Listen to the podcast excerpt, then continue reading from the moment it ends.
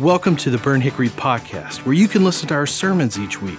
Our mission is to reach everyone around us with the hope of Christ.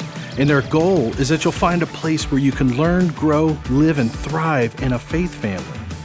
Now let's get ready to dig into Scripture and see what God has for us today. Good morning, church. So good and also so hard to be here. We have long-time relationships with many people, with many families at this church, including the Smiths family who are here. And a month ago, my wife is sitting over there. You can wave your hand, Lena. She's and my daughter also, who attends KSU. A month ago, we were here, and we were meeting with Brian Foster, with Rod. Rod arranged that meeting. And Brian said, hey, we have missions week coming up. You need to return back and share your story, share the things you've been going through. So I started working on my sermon, and I created this really cool three-point sermon. You know, you don't do 4 points because people won't remember more than three. And you also don't do two because it's not worth crossing the ocean just for 2 points. So I really worked on my sermon, worked really hard. And then I sent it to Rod Smith, and the response I got from him was no. Rod, what do you mean? He said, well, Oleg, you have a story. You don't need a three-point sermon. You have a story. You need to share that story. And that was one of the hardest challenges that I received, because it meant bringing up, trying to recall all the things that I was trying to numb in my life, all the pains. So I went to my Facebook and to all the pictures and started looking at the things that were happening in my life, all the videos that I was recording during the war, also to my phone, trying to recreate, trying to recall the things that that I've been going through. And the verse today is from Ecclesiastes. There's time for everything, season for every activity under heaven's time for war and time for peace, time to weep and time to laugh, time to mourn and time to dance. And basically, if we were to sum up that verse in one phrase, what that would mean is that change is inevitable. It doesn't matter whether you are a kind person or not. It doesn't matter whether you're a Christian or not. It doesn't matter how long you've been walking with the Lord. All of that doesn't matter, because change is going to happen in your life, whether you want it or not, just like it happened in our life in Ukraine. We were not planning on this war to happen. In fact, let me tell you how much I was not planning on this war to happen. So about a month and a half before war started, February 24th, we started getting all these messages from, CIA, Pentagon, hey, Russia aligned its army in Ukraine, and it's going to happen, like, they're going to attack tomorrow. And then, no, they're going to attack next week, or they're going to attack, tonight. And what did I do? How did I prepare for war? Well, 30 days before war started, I went skiing. And that's how much we resist change. When, we don't want that pain in our life. So we're going to do everything. We will continue our lifestyle the way it was before, because it gives us some kind of security in life. Well, what happened 10 days before war? My friend Randy called me. He said, Oleg, what do you think? And I said, well, it's all going to happen. Can you bring that next slide? It's all going to happen in the eastern Ukraine. I mean, look at that. Look at the map of Russian army. You see, it's all the way on the west to the left near Polish border. Lots of Russian army in Belarus, north of Ukraine, and some in the east and some in the south. What was my response? And I've seen this map, and I ignored it, because I wanted my life to be normal. I didn't want that change. And so he said, Oleg, why don't you take your team to Hungary for unnecessary staff retreat? And I said, no, don't worry. So what did I do? I took them for a staff retreat in the suburbs of Kyiv. And then he said, what are you going to do if it all begins? I said, we're going to get in our cars and we're going to drive. One thing that my wife and I did do, not because we were strategic, but because we wanted to calm our team down, we created a plan that actually we followed when the war started. Second phase of war started February 24th. So February 24th, we wake up 4 o'clock. That's the thing. It is so Nazi to bomb people when they're asleep. And so we heard the sounds of bombing, Russians started bombing. We didn't have, I mean, this is how prepared we were. We didn't have a rescue suitcase. We didn't have any food packed. We were not planning on that at all. And so Lena and I begged for my son and my wife to cross the bridges because I thought Russians would bomb the bridges so that people wouldn't be able to evacuate. And I was going to stay and then find my way out of Kyiv later. So we were... we got into our cars, we grabbed all the people from our team. One of the most emotional moments during this trip was people who were trying to take their animals with them. And I was that rude person who had to say no. And they had to leave their dogs that grew up from little puppies and cats and everything on the streets, just hoping that, you know, that they would survive. And that was that morning of getting everybody together and heading west to Western Ukraine. So we crossed the bridges. We were in that. You can see the next slide. This is what Kyiv looked like. So we spent 5 hours in that traffic jam. Very few cars going into Kyiv. Lots of massive number of cars leaving Kyiv. And my son had his wedding planned for the month of May. And he said, Dad, I'm not going to leave without my fiancée. His fiancée said, Oleg, I'm not going to leave without my mom. So we had everybody on board traveling. Yes, we did have one pet. We had pet rat or rat pet. We had that one, because that's the only thing we could take with us. And so that traveled all the way to Spain. And so we were trying to escape from Kyiv. And when we came to Western Ukraine, it was we were at this hotel, and very soon that hotel was turning into this hostel where the hotel staff were throwing the mattresses on the floor, and they were because that town was exploding. So all of my team, this women weeping, everybody wants to return back to Kyiv to fight, and we had 4 staff who stayed in Kyiv, and they said that's the most selfish thing. Look at this. You want to do something for people. You want to, you want to go help. Actually said that's the most selfish thing you want to do because you're not trained to find, you cannot provide first aid, and actually if you were to return, then you would be eating food that's already becoming very scarce in Kyiv. And so that's when we made decision to cross the border. So the next 36 hours we were on the border, and the next picture you see is, I took it from my car. So, we were in a car moving one foot every hour, but there were people just walking with grocery plastic bags, with kids in their hands, pulling suitcases just to cross the border. At some point, I decided to go sit in my car and take a nap, because when you wake up the whole 36 hours, kind of, you can't sleep. And then the next moment, there is this phone call from my wife, and my wife says, "Honey, I'm on the other side. I just crossed the border. They opened traffic arm, so I never kissed my wife goodbye." As fast as Russian army was approaching, it was just a matter of a few days until they were going to come and kill us in Western Ukraine. And that was the beginning of my time of weaving in this war.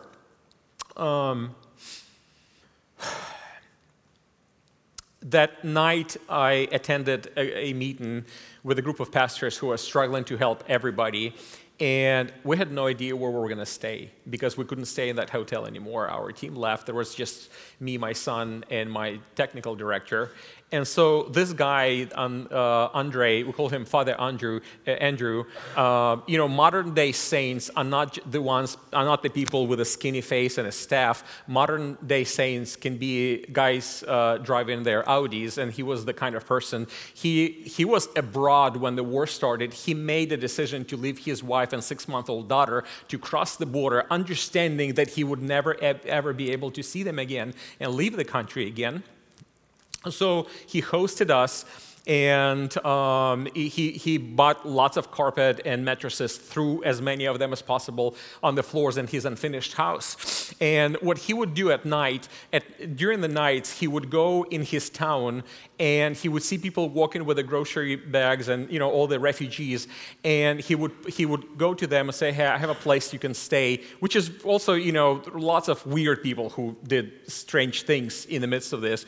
But he would go to those people and say, you know, I can help you. So he would drive them in his Audi to our house. And, you know, we would wake up at 2 or 3 a.m. in the morning, hear the noises. He would bring lots of people in. He would feed them. They would take a shower. They would sleep a little bit. And then he would send them off to Hungary and Slovakia. And that's what the modern-day saints look like to me. So we were in this house.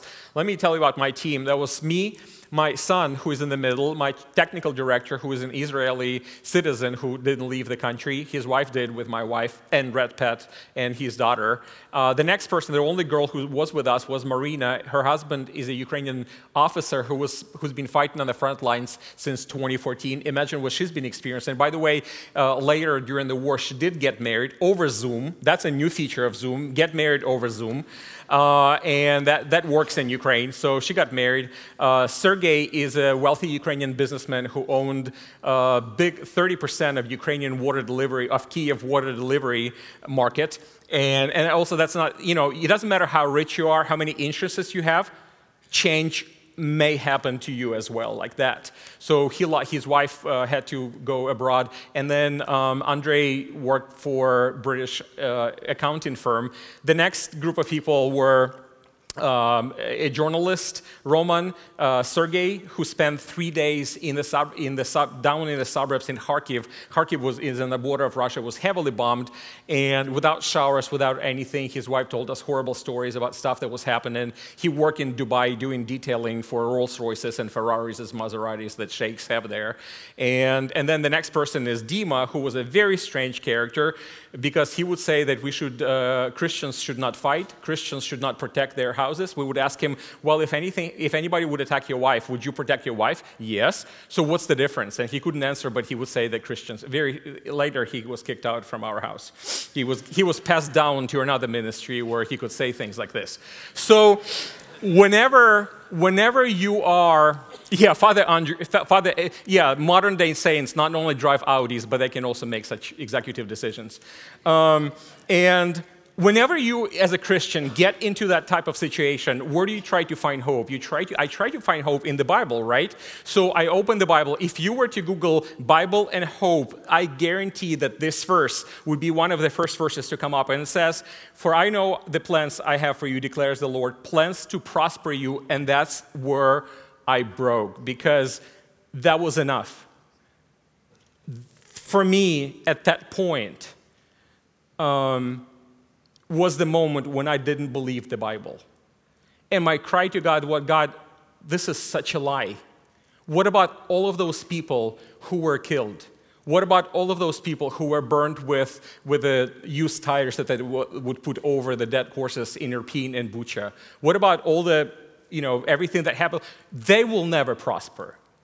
They will never have good life. And that's, you know, one of the things about change. Change means something dying in you from your previous lifestyle. It can be anything. It can be, you know, you had a very nice, sweet child in your house, and all of a sudden this child is a teenager, and you have no idea whether it's even your child, you know. And it can be something going on with a spouse, with a friend, with anybody. You know, it's something dying, and it hurts, and you weep, and it's so hard. And so we were. I was just really struggling with that, and I couldn't find hope in the Bible because for many people, they would not prosper. And what was dying in me is my Hollywood version of Christian life, of everything's hard, and then, you know, Hollywood version, where and you will prosper at the end, and you will have more cattle, more women, more everything, you know. And that's something that I did not believe was going to happen, because Russian army conquered so much of Ukrainian land at that point. When you, as a Christian, face any kind of struggle, and your faith is attacked, not your pocket, not your relationships, your faith, it is very, very difficult. Because your faith if you're a true believer, your faith is not just one of the segments of your life. Money is one of the well-being, your health, your relationships, doing good work are the segments of your life. But your faith is your core that everything hangs on. And when that core is snatched from under your feet, that's when you feel absolutely hopeless. So in our house where we lived, every day somebody would just break. Somebody would lay the whole day on the floor just weeping because they were realizing that their old life died. Somebody realized they would not be able to see their wife or children. Somebody realized they lost their business. And everybody was struggling. There were days when I would wake up in the morning, go yell at everybody just because of that hopelessness and that emptiness that we were experiencing. And even though I didn't find the words of encouragement for me in the Bible, I actually find it in the words of Austrian Jewish psychiatrist Viktor Frankl, who spent 2.5 years in the Nazi concentration camps, and which actually there is a verse in the Bible that very clearly speaks about it. But when I read that in the midst of all this hopelessness, I read his quote, and it said, "The first people to break in the concentration camps were people who believed that everything was going to end soon. The next were those who believed that all of this suffering will never end. And the only people who survived were those who focused on work every day, on their actions every day." And so those were two things. So there is a verse in the Bible that very clearly says, "Don't worry about tomorrow, worry about today." Does that relate to every life situation? No, but it does relate when we are in the midst of suffering, when we're in the midst of tragedy, and that definitely helped me to focus on day. So February 24th, people started sending us many messages. Some messages, and were sending us also support. Some messages were like, "Hey, we're praying for you." And since I was one big open reactive wound, my answer to them would be, "That's it." And some people would just disappear. They wouldn't say anything. And some people said, "No, I contacted our governor, I contacted our senator, and I asked them, to help Ukraine." And these days, you don't have to go to Washington, D.C. to protest. You can protest from your sofa, and you will scare the politicians if you can do that in masses. And so we asked many people. Some people would try to engage us in their trauma, American political Biden trauma, and say, "Oh, we're so sorry about our government and that they don't do anything." Honestly, I don't think that your next government will be able to do more than what your current government has done for us in Ukraine because of all the things that I watch on TVs from different representatives. So people would just start supporting us, and some people would start coming. Rod Smith was one of few Americans didn't travel. Department of State, everybody said, "Do not travel to Ukraine." No, Rod Smith, with all the kids and wife, he gets on the plane, he goes to Ukraine. That's how much we listen to our spouses. And so a few things that helped me. Something that didn't help me at that time was people who were trying to be smart and give me advices, because you have no idea how I feel. You have no idea what pain I'm experiencing. Do not give me those advices. Don't be Job's friends. Two things that help: words and work. Words. Our board of directors made a decision to meet with us every Sunday morning. You know what we did every Sunday morning? We wept. Because we had a board meeting, I had to give report. So as I gave report, actually I was getting rid of that pain that was in my body, and I was. Lena and I would talk about how we're doing, and then we just weep. We would sit and weep with our board. And I was the luckiest out of my whole team that I had people who would weep. These are people like you on a board. They have comfortable American lives. They wake up in Orange Beach, live on the Gulf. They wake up here, and yet those people have chosen to weep with us, to go with us, to be with us the whole time, even though they didn't have to.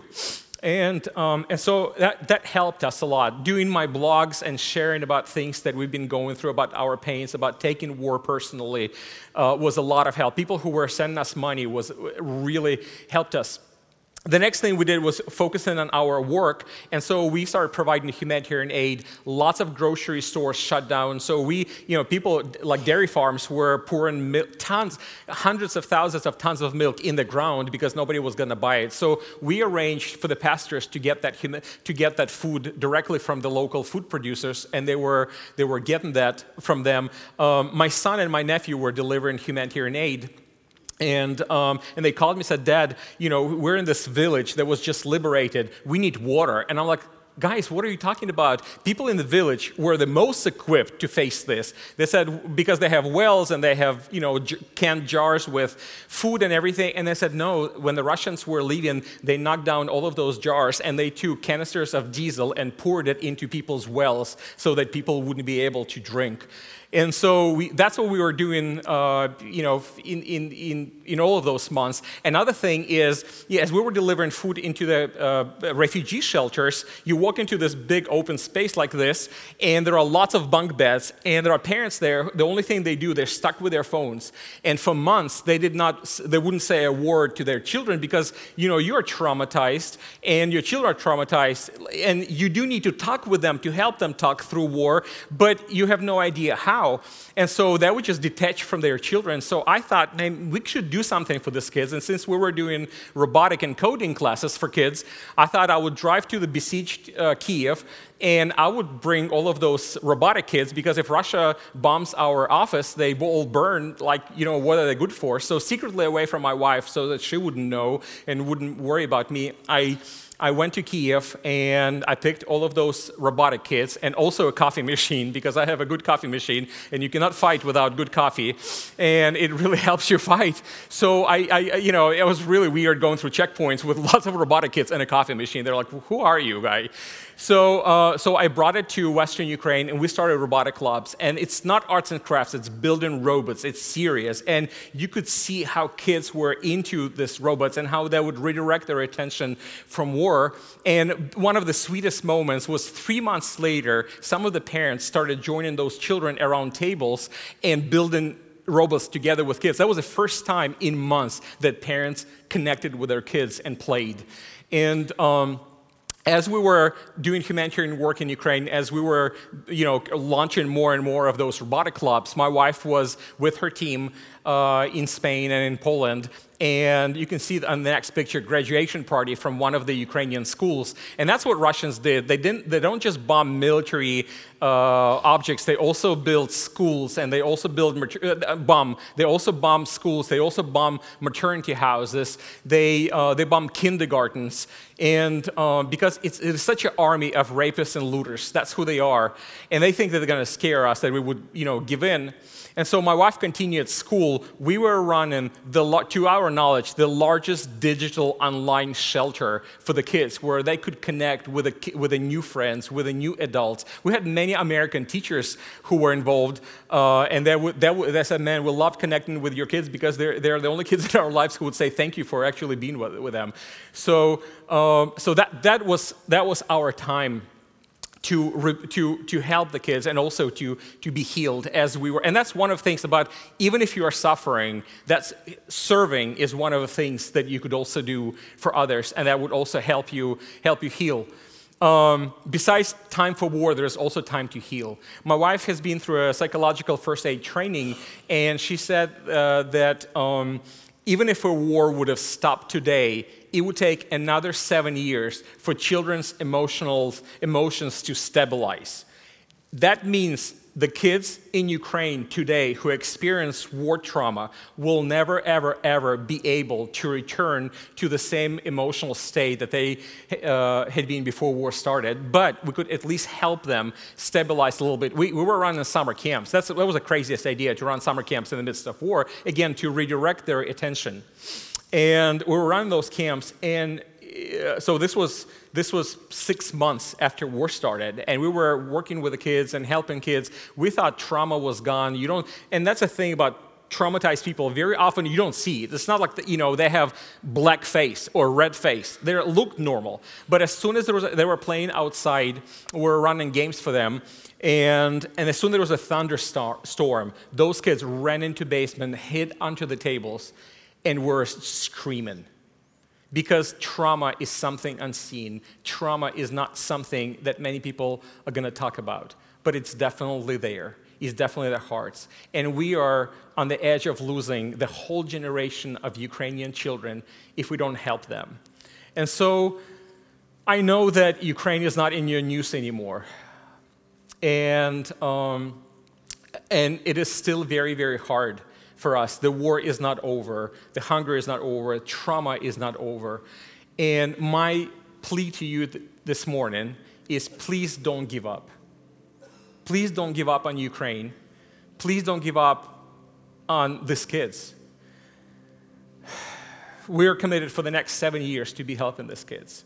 Another challenge to you guys, we're not the only one with trauma. I'm sure there are lots of people in the States. Maybe it's somebody you're walking with. Maybe it's your child. Maybe it's your friend.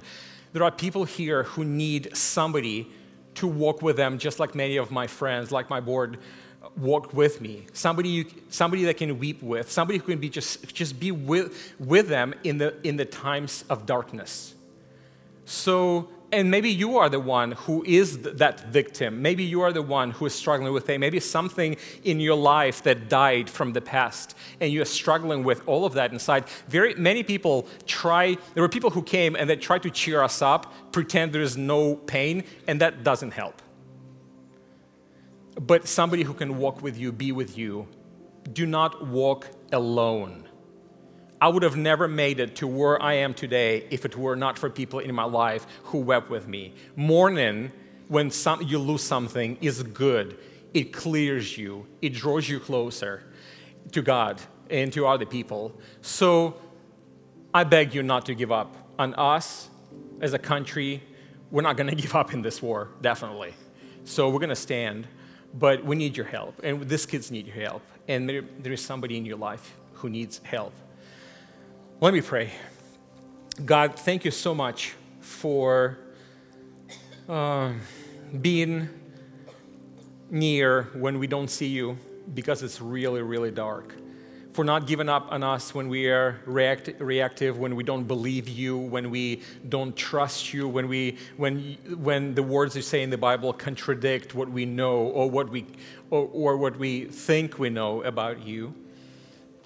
God, I pray that as a result of all this suffering and all this tragedy, somehow, in a known-to-me way, that you would be able to bless us as a country, to bless people who are here, to bless people who experience struggles.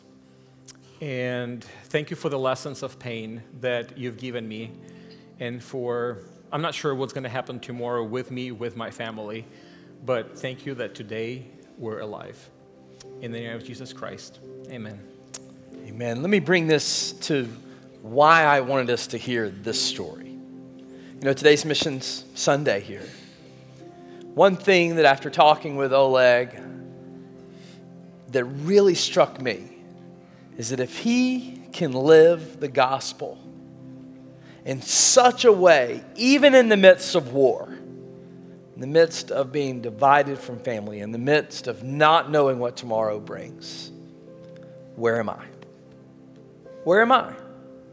And I can't tell you how many excuses I pour before the Lord, right? When I know he's calling me to do something, move in a direction to do something. One of the things of this last month, of just thinking about Oleg and his ministry and how they are still not knowing what tomorrow looks like, living the gospel out.